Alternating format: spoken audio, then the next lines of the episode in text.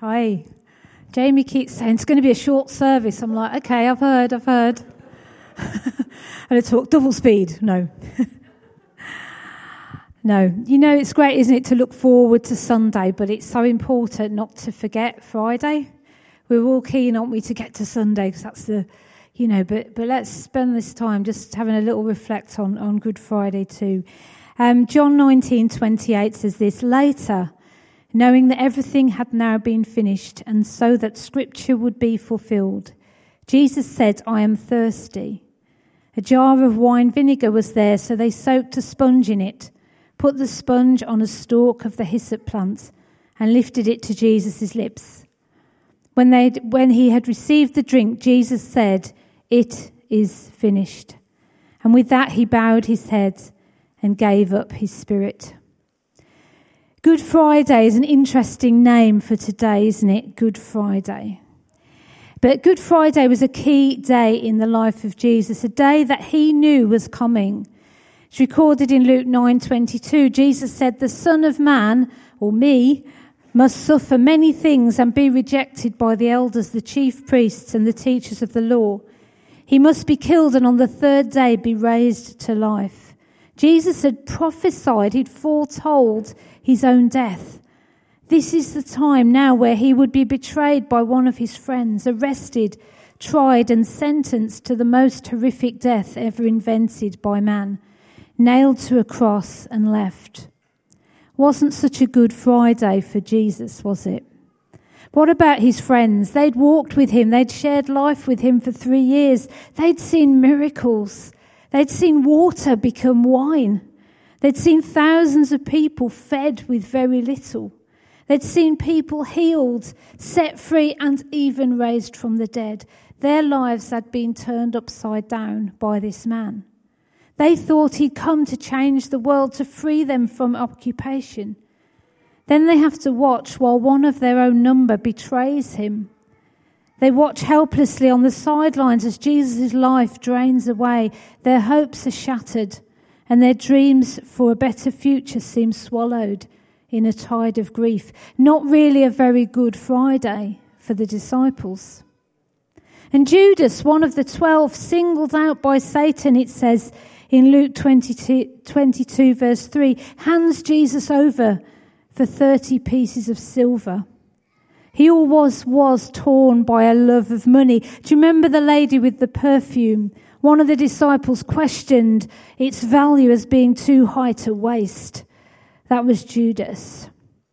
But when Judas realizes that Jesus is going to die as a result of his actions, he's overcome with the most terrible remorse. He, t- he took the money back, threw it at the feet of the religious leaders. Take it back. Set him free. I want to undo it. I want to turn the clock back. But Judas ends the day dead in a field. Not such a good Friday for Judas. Peter, another one of the twelve, swears his allegiance to Jesus, says, I'll go to prison for you, Jesus. I'll die for you. He even says, If everyone else deserts you, Jesus, I won't.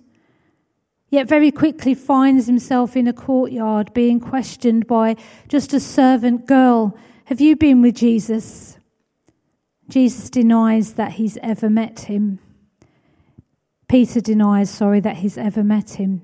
Not a Good Friday for Peter. The leaders of the day, the religious leaders, Caiaphas, the high priest, Herod, Pilate, the Roman governor, none could really find a good reason to sentence Jesus. He was passed from one to the other and finally back to Pilate. Weak willed Pilate. He shows himself to be the people pleaser passed this death sentence on the basis of an angry crowd. Pilate released a notorious criminal back into society that day and handed over an innocent man to be killed. Not a good Friday for Pilate and the leaders. And in the account in John verse 19, verse 25, standing near the cross where Jesus' mother, Mary, this is the woman who risked her and her husband's reputation to have this child. The one who travelled many, many miles to Bethlehem whilst heavily pregnant and given birth in a stable. The one who'd had to run away and live in a foreign land to protect her child. The one who knew he was something special. She had faith for him to help out when a couple were embarrassed when the wine ran out at the wedding. What was her expectation of her son? How did she think this is going to turn out? And now she's looking up at his face as his life is draining away. She must have wanted to protect him, to take away the pain like any mother would. Can you even begin to imagine what Mary went through on that day? I don't think it was a good Friday for Mary. In the crucifixion accounts in Matthew and Mark, six hours after Jesus was nailed to the cross, he cries out, My God, my God, why have you forsaken me? Father God, his father, this is the one who said, This is my beloved Son in whom I'm well pleased when Jesus was baptized. And now he's turned away, forsaken his one and only Son. Why? Because as Jesus' life drains away, he carries it all all the dirt and despair, the grief and the pain of a fallen world. Holy God can't look. Every person that's ever been abused, every act of adultery, terrorism, murder, deceit, lies, injustice, human trafficking, starvation, every sickness of body and mind, depravity, debauchery, and hell itself, is it any wonder that holy God can't look? not a Good Friday. So, why has Christian culture over the years named today Good Friday? Because putting together this story, I'd like to suggest that far from being Good Friday, it's possibly the worst of Fridays. In fact, the worst Friday in the history of Fridays. There are some different opinions about why it's called Good Friday. Some say rather than good, it should be Holy Friday. But when you consider what Jesus carried on that day, Unholy Friday seems more accurate. Some people reckon the word good may once have been God, and maybe it was originally God's Friday. There doesn't seem to be a definitive answer. So, what's going on on that first Good Friday? Was it the ultimate victory for the enemy and defeat for God? Satan once offered Jesus the world if he would only worship him. Has he finally won? Are death and destruction the ultimate winners? A few years ago, I was sent on a first aid course by my then employer at St John's Ambulance in Birmingham. And during those three days, they covered everything you'd ever need to know about first aid, beginning with how to put a sticking plaster on. I kid you not. I've had three children. I did not need to be taught that, but anyway, we went with it. But for more serious problems, there are some key factors to deal with which take precedence over anything else when you're doing first aid. And they're these Can the person breathe? Is their heart pumping? Are they bleeding? Why are they the main things? Now, I have to explain that aside from this first aid course, I've got no medical background whatsoever. So, this is my non medical background whatsoever version. But you know, our organs in our body need oxygen. And if someone stops breathing, their blood stops getting oxygen. The organs start to die, leading to brain damage, organ failure, and eventually death. If someone, if the heart stops pumping the blood around, the organs stop getting oxygen, and that leads to organ failure, brain damage, and eventually death. If the heart stops pumping, if someone's bleeding heavily, the blood pressure drops, and the blood stops feeding the organs, leading to brain damage, organ failure, and death. That's why you have to intervene on those three things first aid. What's the common denominator? It's blood. Our bodies are designed to run fueled by our blood supply, like a car is fueled by petrol. A few years ago, I had a bit of problem with my car. My car was running absolutely fine, but the petrol cap jammed and you couldn't get it off. And I knew I only had a certain amount of time, certain amount of miles before that needed to be sorted out. Of all the other issues, if I didn't sort that out, no petrol, no go. And thousands of years before scientists discovered that our bodies are fueled by our blood, God sets up a moral framework. Sin is costly and that sin has to be paid for. Simply put, sin destroys life to some degree or other, therefore, has to be paid for with life. And back in the Old Testament, this was sorted out through the sacrifice of animals and the subsequent draining of their lifeblood to pay for the sin. But these sacrifices covered sin. They didn't provide the means to once and for all free us from its power. There's an old hymn that puts it this way it says, Not all the blood of beasts on Jewish altars slain could give the guilty conscience peace or wash away the stain. But it goes on.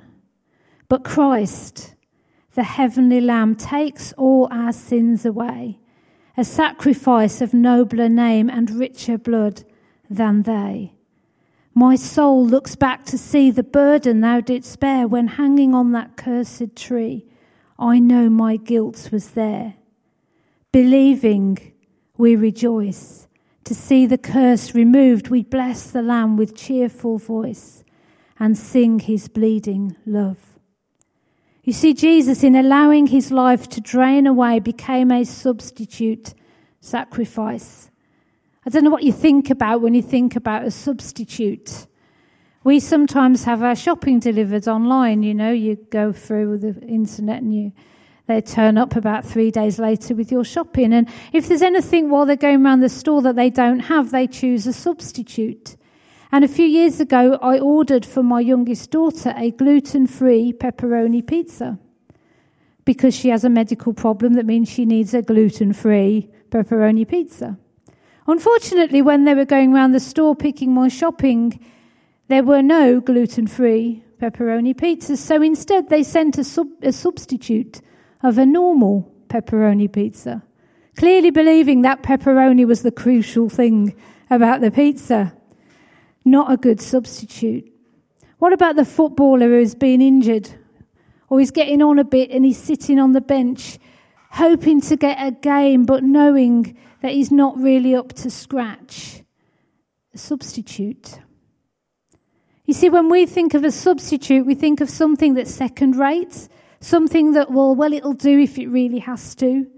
But you know, God doesn't do that kind of substitution. Remember water into wine? Not just any old house red, but the best. Remember the, the widow with a jar of oil, not just filled but never running dry. Remember the beggar at the gate. Give me some money, just a few coins, silver and gold. You know, if the apostles had given him silver and gold, he would have lived to beg another day. But they didn't have that. What they did have, in the name of Jesus, rise up and walk. A theologian called Athanasius said this Christ offers a sacrifice which is trustworthy, of permanent effect, and which is unfailing in its nature. The sacrifices that were offered according to the law were not trustworthy, since they had to be offered every day, and were again in need of purification. In contrast, the Saviour's sacrifice, offered only once, was accomplished in its entirety and therefore can be relied on permanently. You know, earlier I talked about the impact Good Friday had on some of the characters in the story Jesus, the disciples, Judas, Mary. But I missed someone out. Someone who comes in right towards the end. Someone that the Bible doesn't even name. He's simply called a thief. Poetic license could suggest that he's an unlucky thief because one of the criminals had been released that day, and yet this guy was sentenced to death. And he's hanging on the cross next to Jesus. And in Luke 23 42, it's recorded, he says to Jesus, Jesus, remember me when you come into your kingdom. I wonder what the thief had seen. What did he know? We're not told anything about this man's history, but he must have known something. And as he was watching Jesus' life draining away, what did he think was going to happen? What did he think Jesus' kingdom was? But in that moment, one of his very last on earth, he puts his faith into action and he turns to Christ to save him. And if there's ever an example of salvation being a gift of God through faith, this has to be it. He had nothing to offer Jesus. Jesus had everything to offer him, and he did. Jesus could have said, But you're a thief.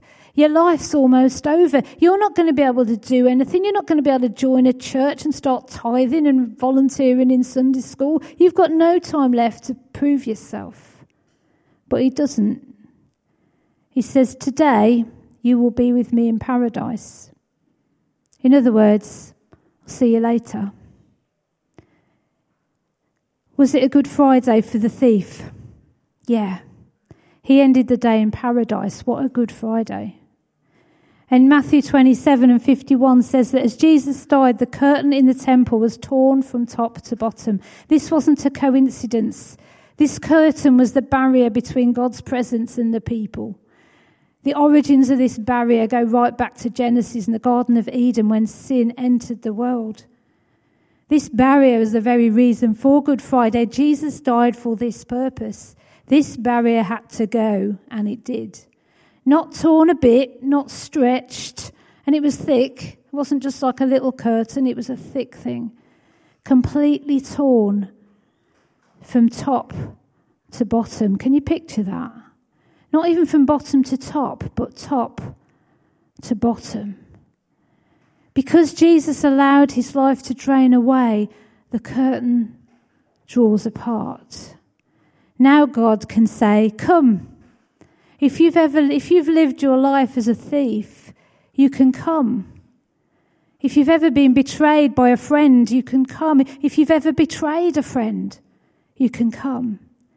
If you've ever denied Christ, you can come. If you've ever made bad decisions, you can come.